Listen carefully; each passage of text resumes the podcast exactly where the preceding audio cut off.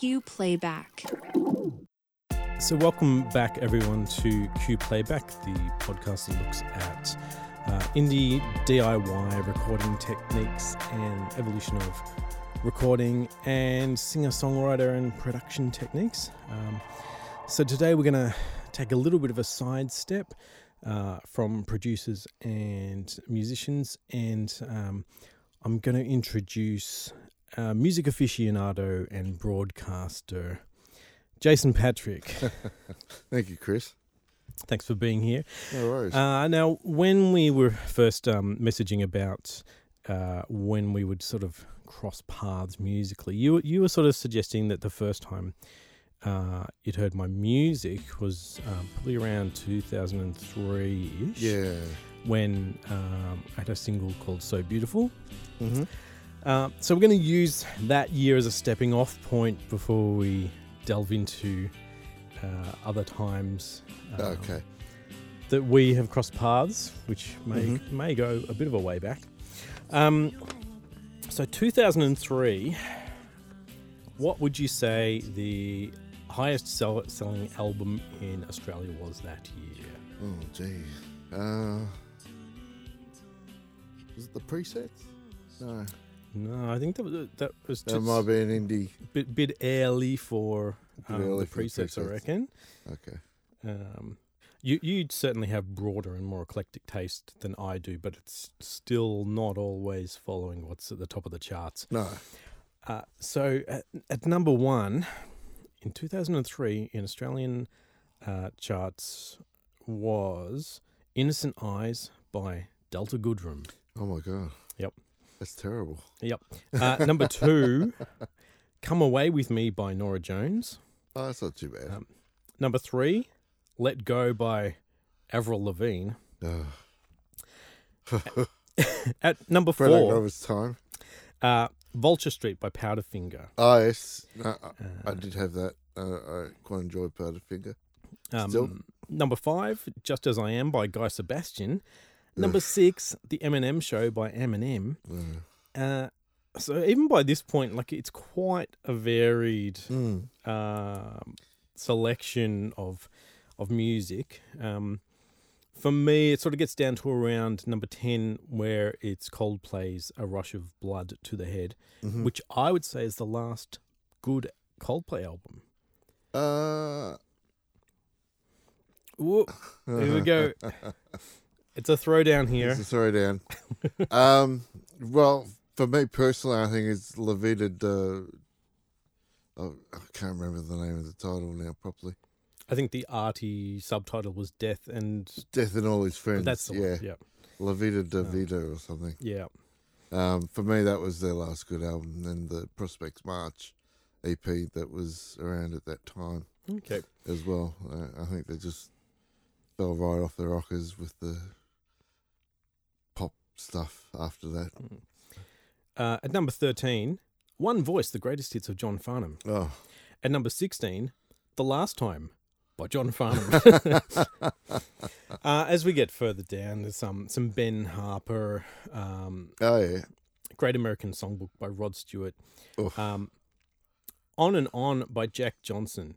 Um, I'm not a Jack Johnson fan. No, no, am Um. Nor am I I know that a lot of people are, and I'll, I know a lot of people like that laid back kind of thing. Yeah, the uh, acoustic chill out That's sort right. of uh. Um, but I still think I've got that teenage angst when some uh, good-looking guy would turn up at a guitar uh, at a party with a guitar yeah, and know the chords to the most popular cover, and uh, he, uh, obviously he he would get the girl, and you'd go home and write your next indie rock anthem. yeah. Um, Ben Harper, I didn't mind yeah, uh, back in those days. Was that the Diamonds on the Inside? it was. It, wa- yeah, that's correct. Yeah. See, I told you. You've uh, you got that memory for these things.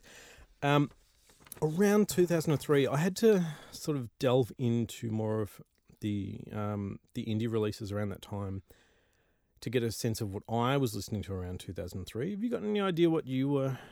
Ooh, You, like you I said, there was a bit of a blank a, spot. blank spot. A bit of a blank spot. I didn't listen Mm. to.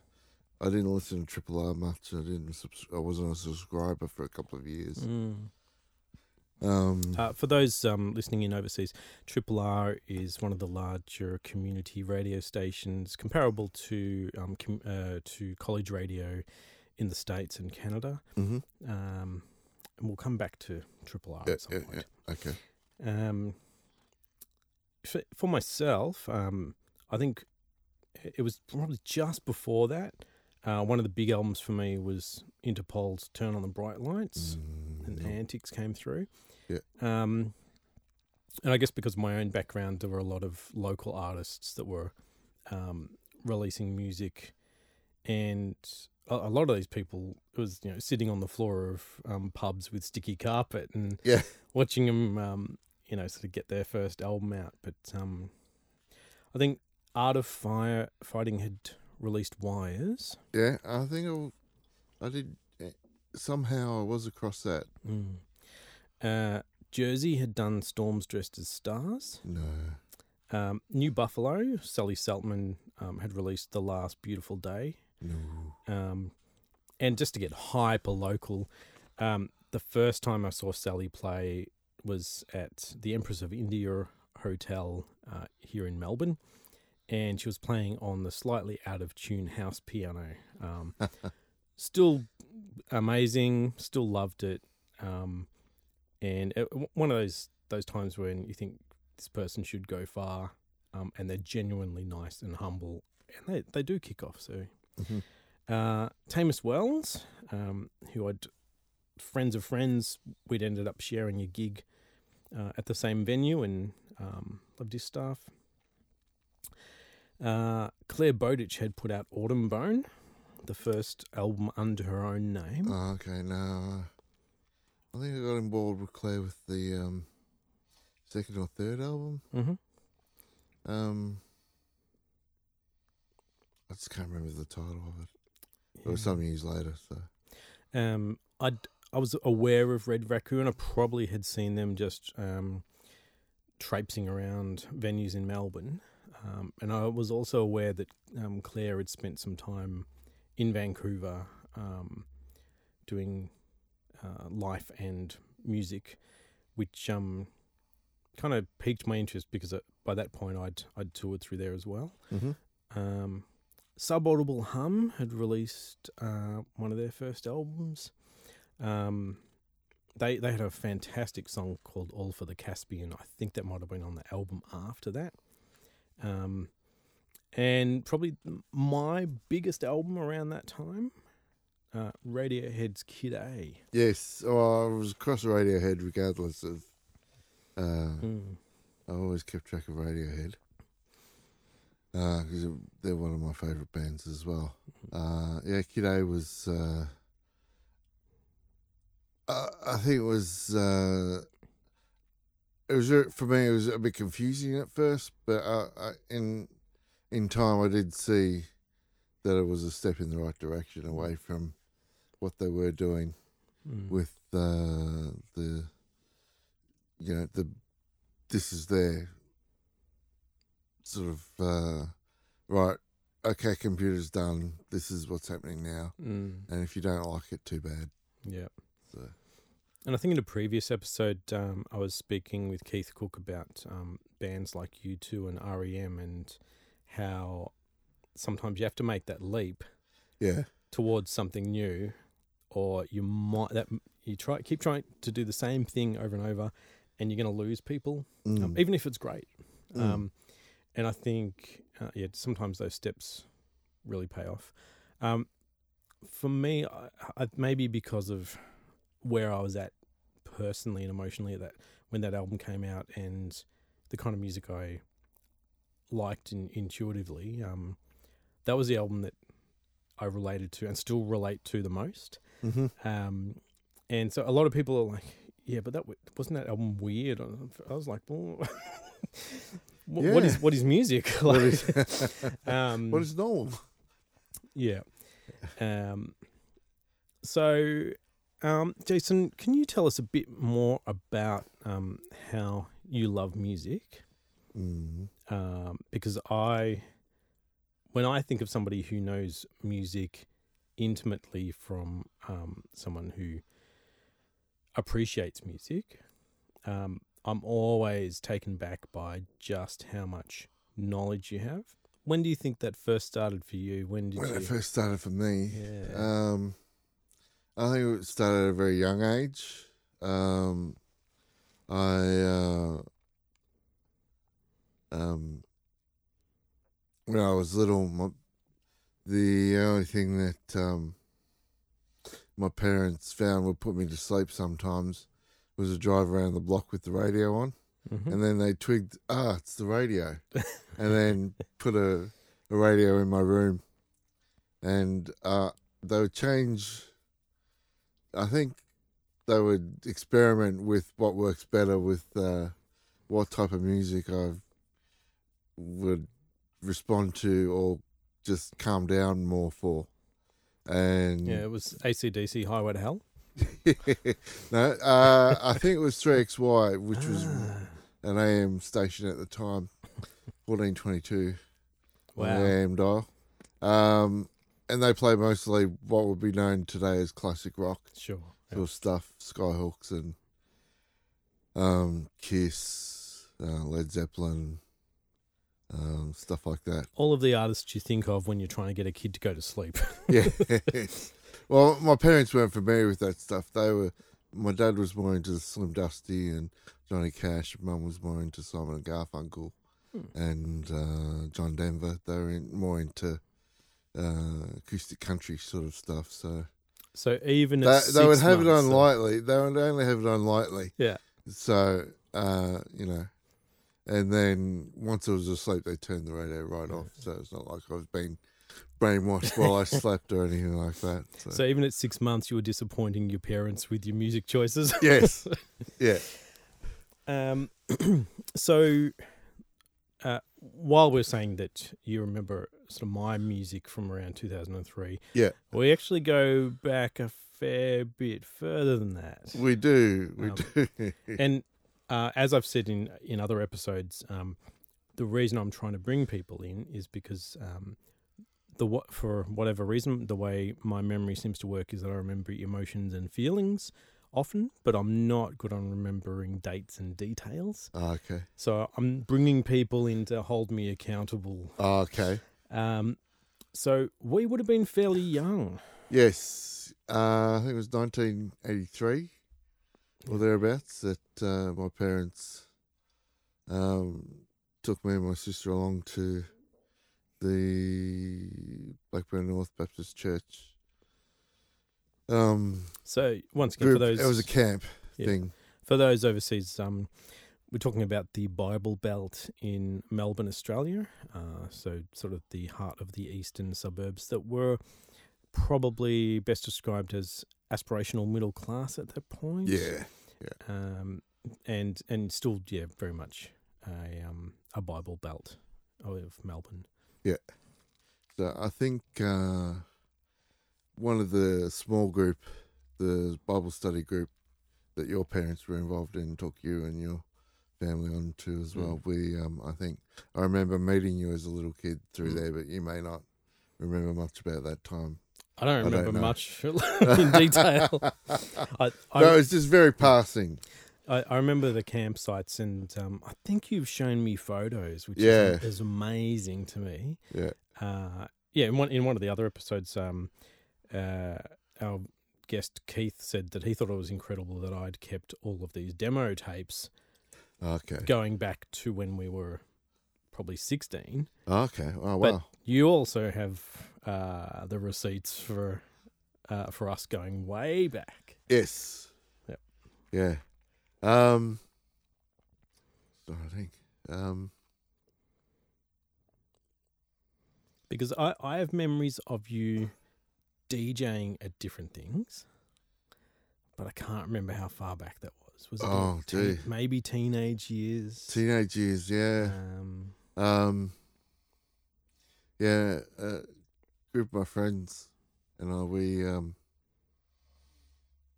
um, we would do twenty first and eighteen birthday parties for church groups in in our area in Essendon, Glads, uh, Essendon and Aberfeldie, uh, and then uh, someone who had done a. I think it was an 18th. Their their sister was living over in the eastern suburbs. They their family had originated from Bendigo, and uh, her his sister was living over in the eastern suburbs, and we got a few gigs out that way, Nice. uh, doing DJing stuff. So yeah, that's uh, wow. so Yeah, I, I'm going to guess uh, that similar to myself, um, there was a radio cassette player early on in your development with music, yes. and you'll be cursing the DJs that talked over the end of the songs or the beginnings. I, I was I was always very careful to cut cut as much of that out, um, and uh, yeah, um, Remember, kids, illegal uh, recording off the radio is killing the recording industry. industry, yeah, um, yeah. So actually, my first, just on that that note, um, I, the first song I remember really liking and wanting to be able to listen to it again on a cassette and record it and listen to it again. Um, it was probably 1978. Um, and I heard um, Bruce Springsteen's Born to Run. 1978. Yes. So you would have been. Ooh. Yeah, Four, Oh my four or five. Yep. Turned 50 this year. So. So I mean, I- I remember loving the piano at that age. yeah, I don't think I. I a probably didn't. specific song. I don't think I had access to the technology at that. point. Okay. Um, Well, I well, uh, this is where it gets interesting, is because um, I I'd, I'd observed my mum and dad recording stuff off the TV, like a John Denver special or a Kenny Rogers special or whatever on the TV, and I've figured out I've got to press the red button and the play button to to make the recording off the radio, and uh, uh, I'd heard the song a few times during the week already, and I was like. I'm gonna do that on. I'm gonna I'm gonna do that for that song nice. with uh, uh, mum. You know, I hadn't been told not to touch it, but I hadn't had an inkling to touch it either, and up until that point. And uh, I heard it, I heard the drums, at the start of the song. Yeah. Oh, oh, this is it! I just whatever tape was in there, Yeah. I hit record on. So you're suddenly taping over the. Taping over Mum's John Denver uh, concert. Or I was go- I was going to go with the spoken word version of the New International Version of the Bible, but No, no, that's it was, it was a bit early for that. So wow. Uh, but I mean, if you if you're going to tape over John Denver with something, Born to Run, it's, it's pro- probably forgivable. um, so, um, what other pieces of equipment do you remember loving and using? Um, I had a, a moment in, I would have been in grade six, and I'd been recording all my favorite songs, obviously, and um, our house got burgled. Um, oh no, and so my parents were obviously looking around for any cash or jewelry or anything. Me, I run straight to my bedroom. I look under my bunk, and my stereo's gone. And not just my stereo, oh no, the tape that I had all my favorite songs oh no, was in, there. it. So, oh no, so that was gone. And I like, I am losing my shit. I'm hysterical. I'm sobbing, and my dad's just like, "What is wrong with you?" Um, so yeah, that that was um, pro- probably the first clues that my dad wasn't gonna love me being a musician. Oh, okay. We had this portable cassette recorder, which I was was just talking about. We also had a, um, it was supposed to be a three in one, not like your uh, modern day three in one. Um, you'd be able to put in a reel to reel machine to record off the record player, off the radio. There's a built-in radio. Wow. but um, it was basically this box, upstanding box, with um, speakers on the front, and then the um, the turntable inside with a lid, big lid for the whole of the. I've still got it at home. I'll call oh, it. Amazing! I call it the disco box. I- I- Wow. I- Yeah. there's some YouTube footage of it on my um, my YouTube channel of some. I think we're gonna have to grab a picture of that for the Patreon Okay. people because that that sounds amazing. Yeah, and it had disco lights in the front grill Oh, as well. It had classic. blue, blue, yellow, and red lights that would light up in sync with the, the beat and the the bass of the music. Wait, wait. So this would have been 1973. What? uh, my parents bought it in 1973. that must have cost a lot in 1973. I don't know. It was, it was a sound investment. And it lasted a long, lasted a long time, and I still I, I own it myself as a heirloom. Wow. So Is that your repi- your retirement plan? to sell it. Yeah. No, no, no. I want to keep it. I want to keep it, but it's, at the moment it's in a corner of my um, where I live in now, just sort of gathering dust. But um, it will. Uh, uh, I want to restore it to its former glory. The the slightly better turntable than what's in it at the moment. So Um. So first albums, I'll um out myself. okay, I, I I haven't got it anymore, but um it was either um Under a Blood Red Sky by U two okay, wow. or uh, for those at home, I'm just going through a big box of cassettes um, that I had to retrieve from under a house recently.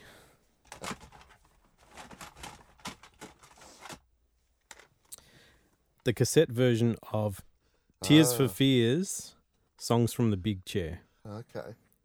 which I don't think is too embarrassing. No, it's a good album. Um, I was, I'm still a fan of Tears for Fears. Their last album, The Tipping Point, was pretty good too. It came out last year. Once again, um, encyclopedic knowledge.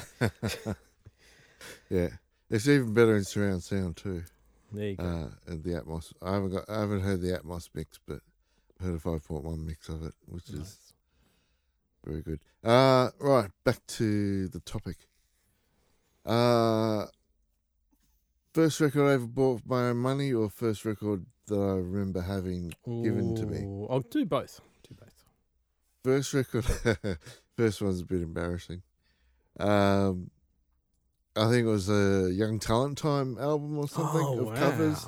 I'd almost forgotten about Young Talent Time. Young so, Talent.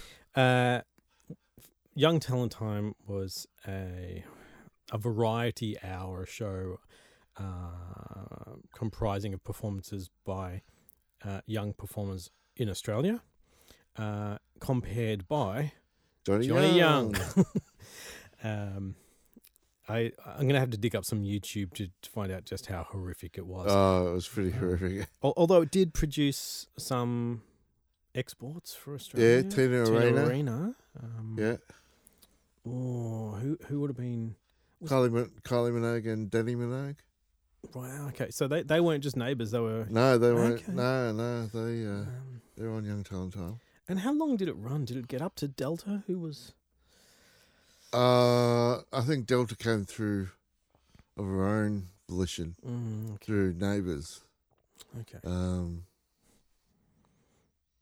Anyway, enough of Delta. Uh, um, first album I bought with my own money was probably the Ghostbusters soundtrack Nice. in 1984. I mean, that's solid. That was a big one. Yeah. Yeah. And I mean, who can deny that groove? Yes. Um, and so uh, for all of um, our tech listeners, what were some of the pieces of equipment that you used over the years? Um, this will probably take us from portable stereo systems right up to broadcast days. Mm. Yeah. Um. Oh, a number of um, just sort of box radios in the early, early eighties. Um, with no cassette deck or anything like that. It's just a sort of, um, oh, even clock radios.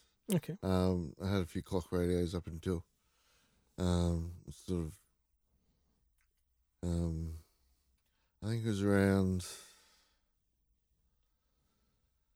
Trying to think now. Um, in my teenage years, my uncle had upgraded his um, hi-fi system, and I got his old amp and speakers and cassette deck, and uh, CDs had had been around for a few years, Uh, when was that? That was probably 1988, late 80s, or thereabouts. Do you think that um, young Um, people these days will be saying, "What is a clock radio?" Probably, yeah. Um, What, what's a movie from the 80s and someone waking up late will be smashing the crap out of one? that's right. um, I mean, I've got a background in healthcare as well, um, so I haven't even worn a watch since I was about sixteen. Oh, okay. Um, maybe watches only exist as a status symbol now. I don't know I don't know. because I mean, surely everyone's got a smartphone. And Yeah.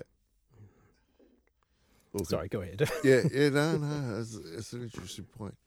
Um, so yeah, a number of box radios and um, the radio, the radio we had in the kitchen was a cassette, um, cassette radio. We had a family hi-fi in the lounge room, which had a cassette record player and radio, um, which I was up until a point till I got my own.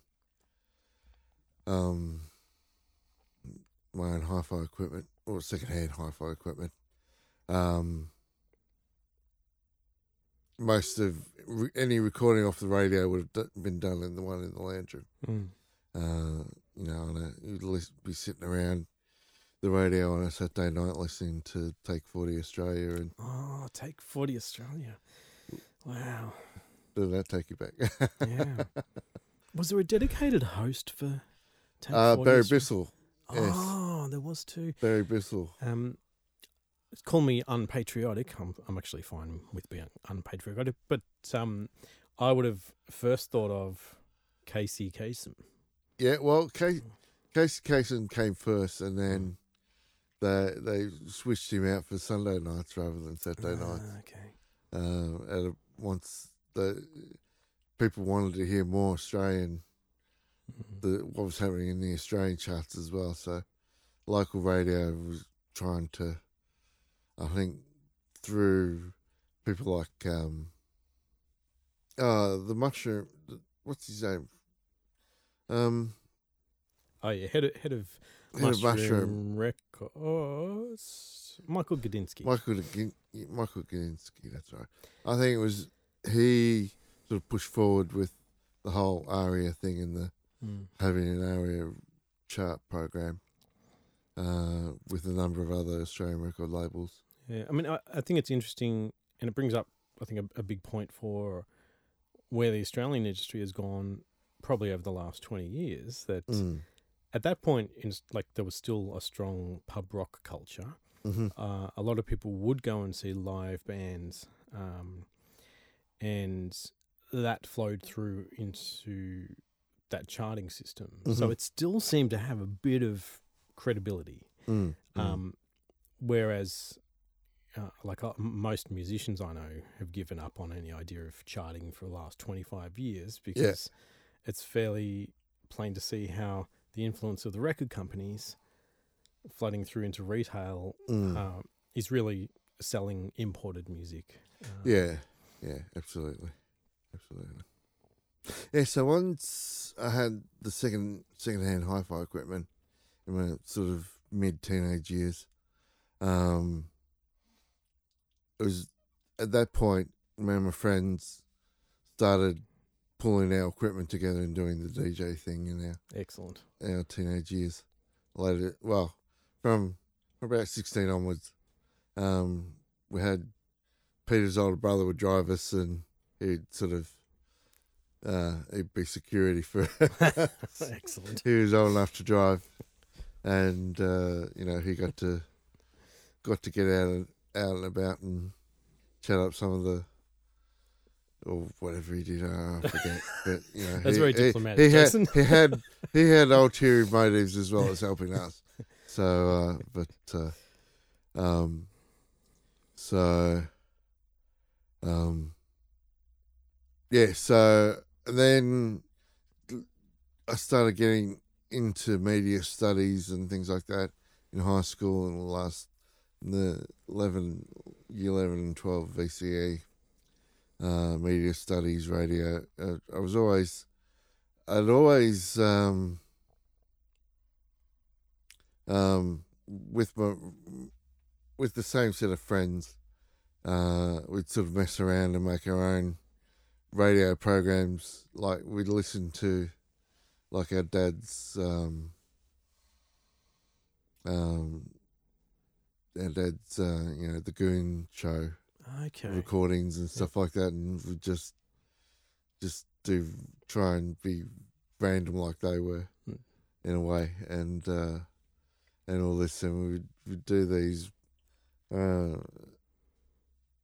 these radio interviews where we tape tape the answers off the musicians on MTV. And then we'd make up completely ridiculous questions for the answers Yeah. and uh, stuff like that, which we thought was hilarious, but Yeah. now is incredibly childish. I'll listen back to any of that stuff, which I don't have uh, Mm. for obvious reasons. it's terrible. uh, Sp- Speaking of Triple, I think I do have something very similar. Um, my friends and I would make uh, radio shows for each other, yeah, uh, and then send the tapes to each other. yeah. Um, We would do it as a group, yeah, sort of thing, and we would do that as well as so I, I think I've got two or three of them. If I do, I will dig them up and disgrace myself by making them public. yeah. So, um, and then with media studies, I got into more um, of doing that myself because I uh, I had the a little oops um, I had a little uh, sort of DJ mixing desk.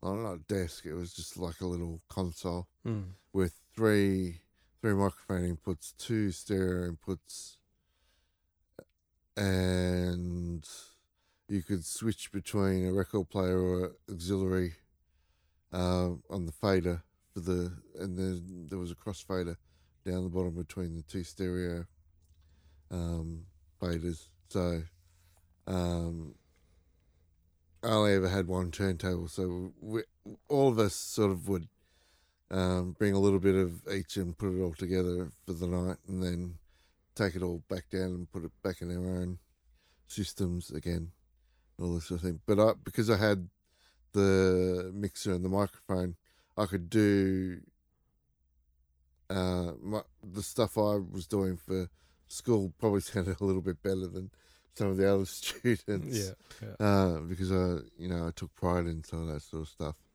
The uh, the quality of the the tools I had. So, uh, and then when I left school, uh, I'd always been um, listening to the radio and and sort of uh, you know community radio was something that I discovered uh, probably around that time as well, 11, 12 Mm-hmm. year 11 and 12 when was i? 16 17 18 anyway um so uh i was discovering all this other music that um is not being played anywhere else and it just uh i just just uh, was very hungry for anything i could find that was not like anything i'd heard before Yeah, yeah. so stations like Triple J and uh, Triple R were very, uh, fe- very good feeding ground for me. Mm. So Yeah, I think when um, and it, I mean it can happen in any station, but uh, when broadcasting back back then there was so much of a monopoly on the commercial stations, and things could become very staid and middle of the road, and so finding um, a station that's suddenly playing um, like something even but you know the Cure are, are not a small band by any means, but No. trying to hear the Cure played much at all was difficult on the yeah, in Australia in the eighties on the airwaves. Um, Yeah, Uh, and I talking about you know getting into community radio. I think that was one of the first times that I actually heard uh, the Cure was listening to Triple R late one night. okay, yeah, Was probably meant to be studying, and Yeah. I was just like, "What is this?" And then obviously, like when the voice kicked in, I knew who it was. yeah, But um, yeah, and, and that really sort of cemented a, a similar, um, not just the hunger, but the love of the lack of pretension and the the love for the music. Yeah. Um, people giving up their time to share stuff that they love, um, Mhm. and I, I think that really makes a difference. Yeah. So, um, yeah. The other thing, as much as listening as well, I'd like I um, you know, some, you know, I I would be inquisitive and sometimes couldn't wait till the the announcer got back and told you what they played. I'd I'd ring up mid song and man, what is this? Where is it? Where can I buy this? and uh, you know, so I. I became a bit of a nuisance to particular uh,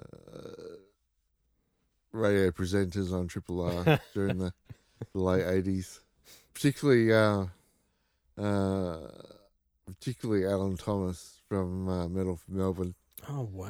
He uh, Metal he from was Melbourne. yeah, that was an institution. If Mm. in where I went to school in Broadmeadows, um, Broadmeadows West Tech was where I went to school before it became um, Hillcrest Secondary College. Um, you either listen, sounds- you either listen to metal or you got your head kicked in. Right. You, you either listen to metal from Melbourne and knew what the feature album was, and that would save you getting a beating for so, so that you uh, had that sort of self-interest to have a tangential slight knowledge of metal Yes, yeah, yeah, just to, for self preservation. Yeah. Uh, on that same note, I um, I used to tell uh, a girl I was interested at school that um, I was into Europe because I knew she was a really big Europe fan. Okay, yeah. Um, and uh, you know they were fine for what are, are they still going? You would know this. I think- I think they are actually. Um, Uh, I'm not sure in what capacity. but I, I I can say that I wasn't really a fan. Um, No. but I was a fan of this girl. Oh, okay, right.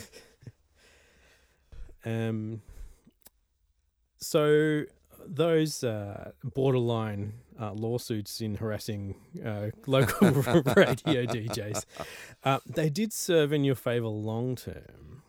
Yes. Uh, Um. Well, uh, just not just the big, the not the commercial, the big community radio station. There were a lot of suburban stations that I would I would tune through and find, like uh, there was a station Fitz Footscray, no Footscray, um, in a West FM, I think it was at that time. Uh, I'm not sure if it's on air anymore. Uh, and um, 979, which was Melton Community Radio, which I was uh, had been involved with myself recently, Hmm. the last couple of years, but not now. Um, and there was one starting up in my area in Tullamarine Broadmeadows called Northwest FM. They were doing test broadcasts throughout that time. I was listening. I'd be tuning through, and uh, you know they'd be on air for a couple of weeks, and then be Yeah. off air for another uh, another four months or so. I, I did an things like interview with them Oh, um, years back now, pro- probably around the time that we're saying that we like first musically crossed paths around 2003. I did an interview, might have been a bit later than that, out there. okay. Um, I, all I remember is that the presenter's name was also Chris, and um, we started up uh, this back and forth that um, he suggested maybe I should come back and co-host with him.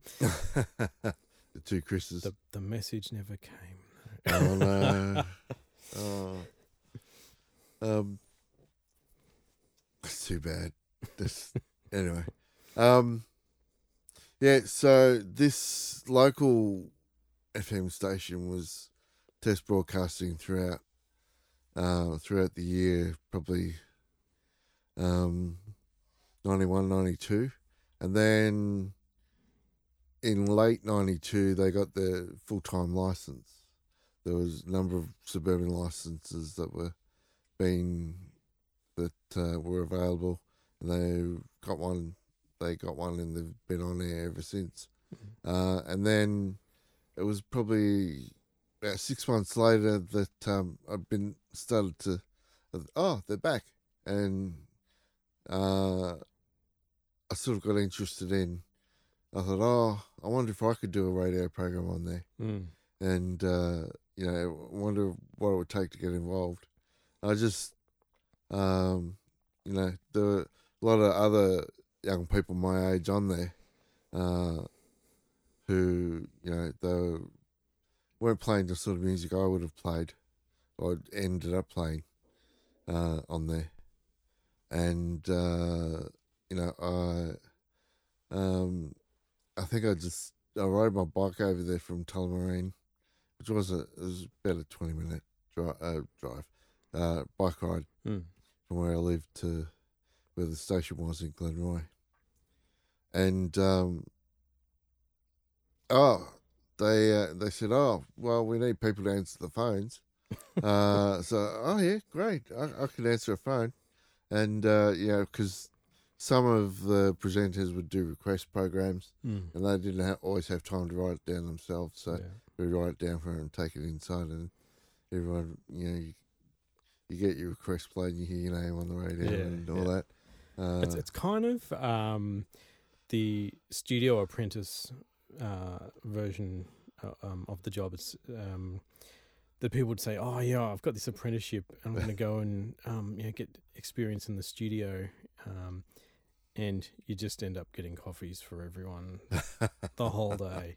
yeah, Um, I mean, I, I wish that that industry had sort of existed the same way when I was coming through, yeah, um, but it wasn't to be.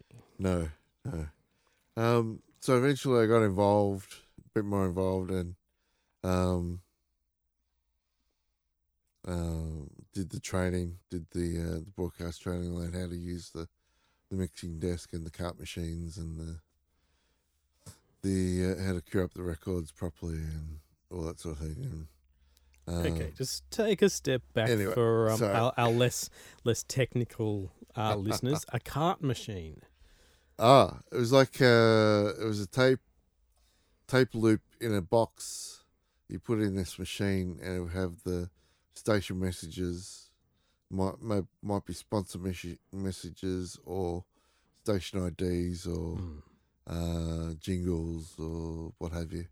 Um, and so it's uh, a self-contained reel of magnetic tape that you pop in this machine. You press the button, it'll play for thirty seconds, and then it, uh, sometimes, depending on the size of the tape, there might be you know like a, a thirty second tape or a minute tape and you'd have one message per tape, or you might have um, a tape that runs for five minutes and has multiple different messages of the same theme, Mm. um, which usually it got left in a uh, a third machine that would you get random different messages instead of what you knew was going to be played. Mm.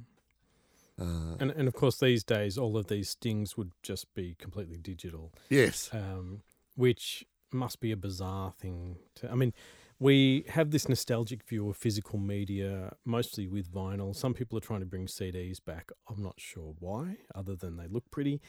Um, I still collect CDs. well, oh, God, sorry, sorry, Jace.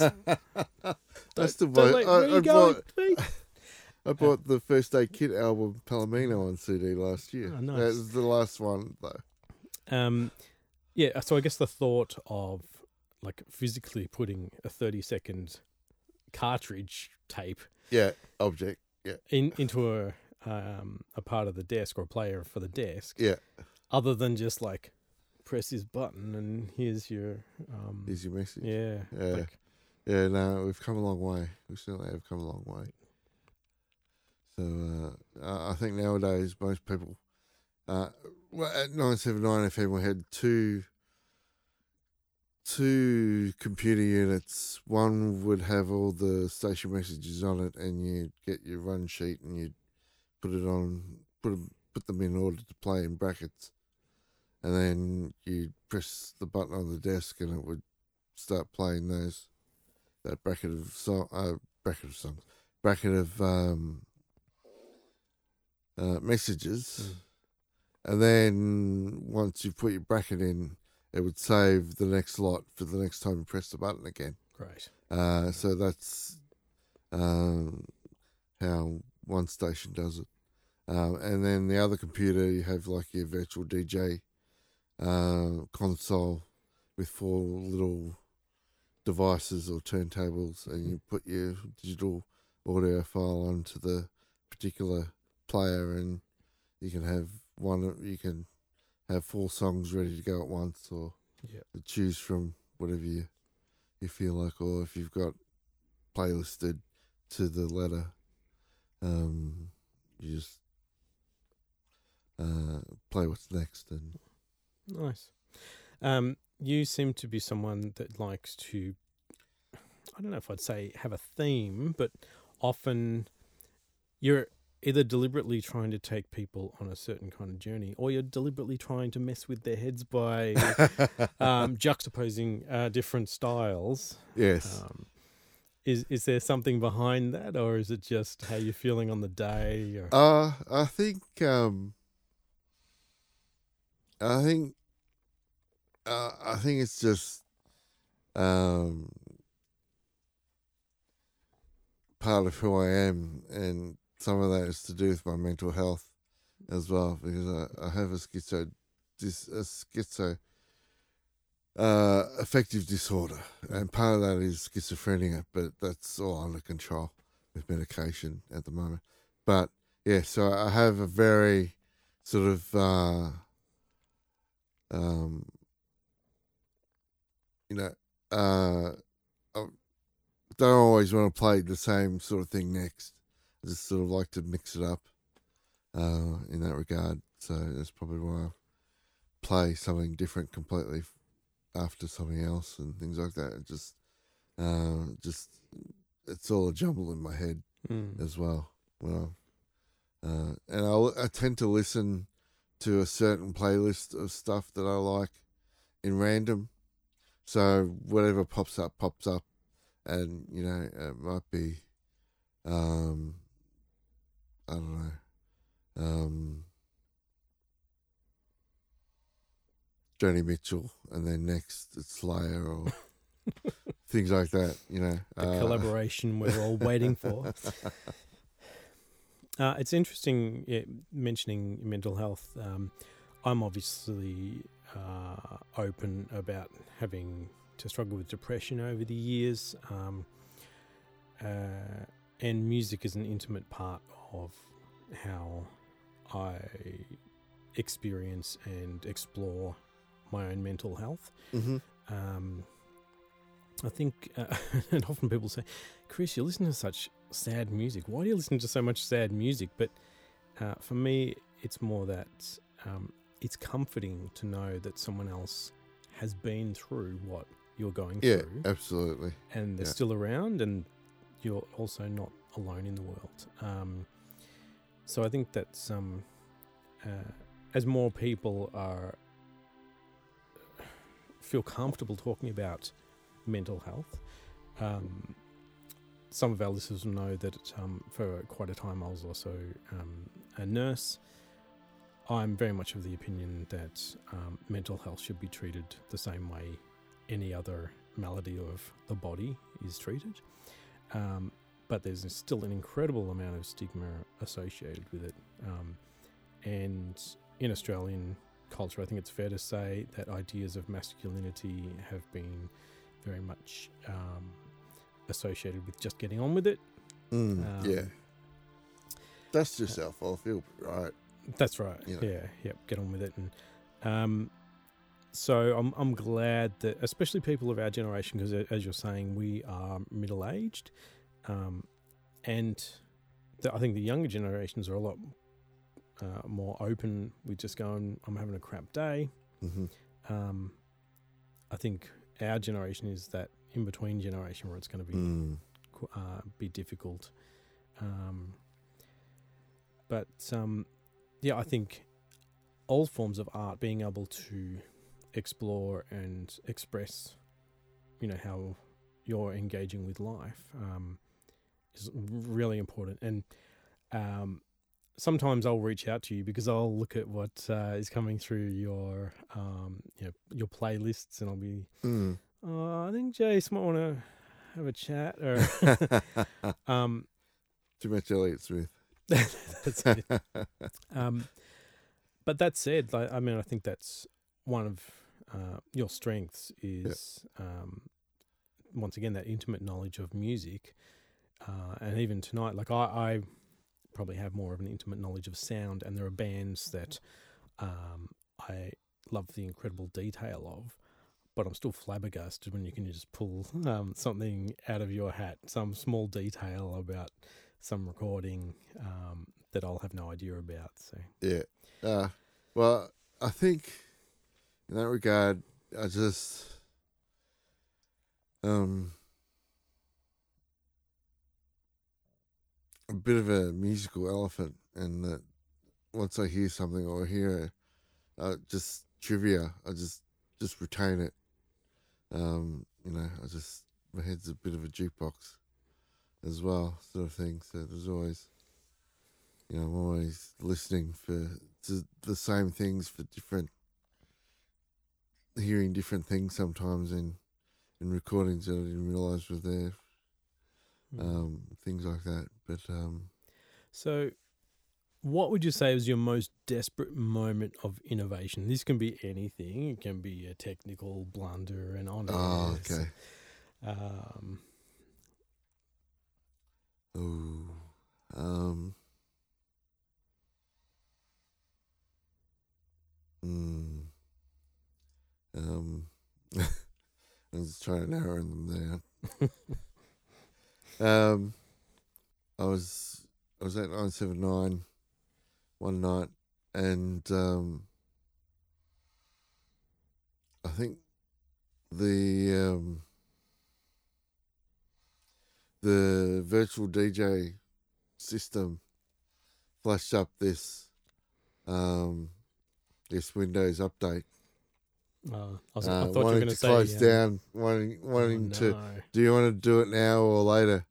And I've gone, I've gone to click the cross to remove the, um, remove the message off the screen and go on with what I was going to do next. And I've slipped, and as I've slipped, I've clicked on the okay update now. update now, Oh, and it's just gone okay. Oh. And I come back from the ads and like, hello everyone. Uh, I haven't got anything to play for you at the moment because the computer's decided to reboot itself.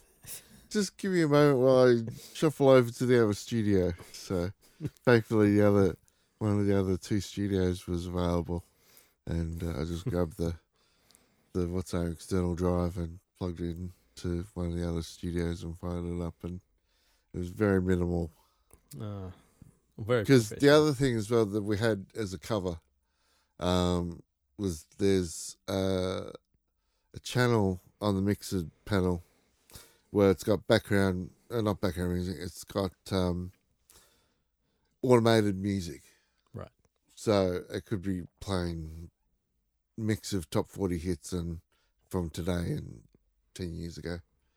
Um, so I slid that up and then um, so that was a bit of a cover. Um, nice work. yeah. Um, so after all of this combined experience over so many years, is there any are there any little gems that you want to share with people, or is there a way that you look at it all, and Okay. Um, could be technical or philosophical, or um, I think, uh, I think what I will say is just to don't be afraid to have an open mind about exploring what's out there because you, you never know you might like for a while um an example um I had um friend in high school was very into Pink Floyd, and um, the only Pink Floyd albums I was really interested in was uh, Dark Side of the Moon and The Wall. Okay. But there's all these other albums before Dark Side of the Moon and in between, and well, the um, the '80s ones I don't really count too much, um, because it hasn't got Roger Walters. Waters, not Roger Waters, Roger Waters. Um, but he's sort of lost me in recent times as well. Um, but um, um, so I only ever listened to those two albums for a while, uh, for about on and here and there when I would, you know, come around back to it again. I'd have a Mm. give it a bit of a binge, and then um, and I thought, oh, maybe I should explore some of their other stuff because I was starting to get by the age of twenty five, I was starting to get a bit bored with those particular albums. Yeah. and um, so I found some of the more earlier albums, and um, they were good, but uh, I don't know. I, I I just I think I was missing something in um, experiencing those properly. Mm. But uh, so I, I sort of gave up on Pink Floyd for a while, and then probably about ten years ago, um, I listened to the Animals album, which was one of the albums in between uh, The Wall and uh, Wish You Were Here. Wish You Were Here is a classic. I never got sick of that. Mm. Um, but Animals I'd never listened to or never heard anything from before. It never got played on the radio. And uh, I put it on, and the there's a first little small song from Roger called Pigs on the Wing. It's just a little jingly jangly sort of thing. And then after that is a 16 minute epic guitar rock thing that um, uh, what's his name? Um, I forgot. I forgot the other guy. The Was Gilmour in the band? Dave? Gilmour. Yes, Dave Yeah. Gilmour. It was a Dave Gilmour song called Dogs. Okay. it just starts out um, quiet, but then it sort of explodes into this. Mm. I was like, "Oh my god, what is this? why have I? Why is it taking me so long to find this out?" And it was. Re- I, I just for days I would listen to that repeatedly, every uh, every now and then. I wouldn't listen to it sixteen minutes after sixteen minutes or anything like that, but I just uh, like, oh, so good. Mm. I can't believe it took me this long to discover it. So, uh, you know, just I guess you find things when sometimes you find things when you need them, and sometimes they find you. Yeah. Well, um, thanks so much, Jace, for coming in. Um, whenever we get time to catch up, I'm always just astounded by your music knowledge. Uh, makes Well, me you. makes me feel like an amateur. Um, do you have some things to plug? Um, some streams and a Patreon? Uh, I'm doing Mixlr audio streaming Mm-hmm. uh, from time to time. Usually, you follow Captargo on Twitter and um, uh, Instagram. What else? Um, oh, I forgot the new one that I'm on. MySpace. No, once upon a time. Um, Mastodon, Mastodon. Mastodon. Uh, I'm Cap, Captargo on Mastodon. Cap, Captargo at radio.mastodon. So um, yeah, get get onto those um socials. Get onto the socials, you find me on there. And I tend to uh, announce probably sometimes it might be six hours before I do one or a couple of hours before I do a live stream. But there's always a recording page you can go back and listen to other uh, other episodes that have been done that week or the month. It goes back a couple of months. So there's a lot of stuff there. Uh, the music dork dot rocks is my blog where there's all sorts of stuff on there, f- previous broadcasting years of graveyards from Triple R and Northwest FM stuff. And Brilliant. Um, and so, as always, uh, just remember there is magic in the mystery of not quite knowing what you're doing. Thanks, everyone. Cue playback.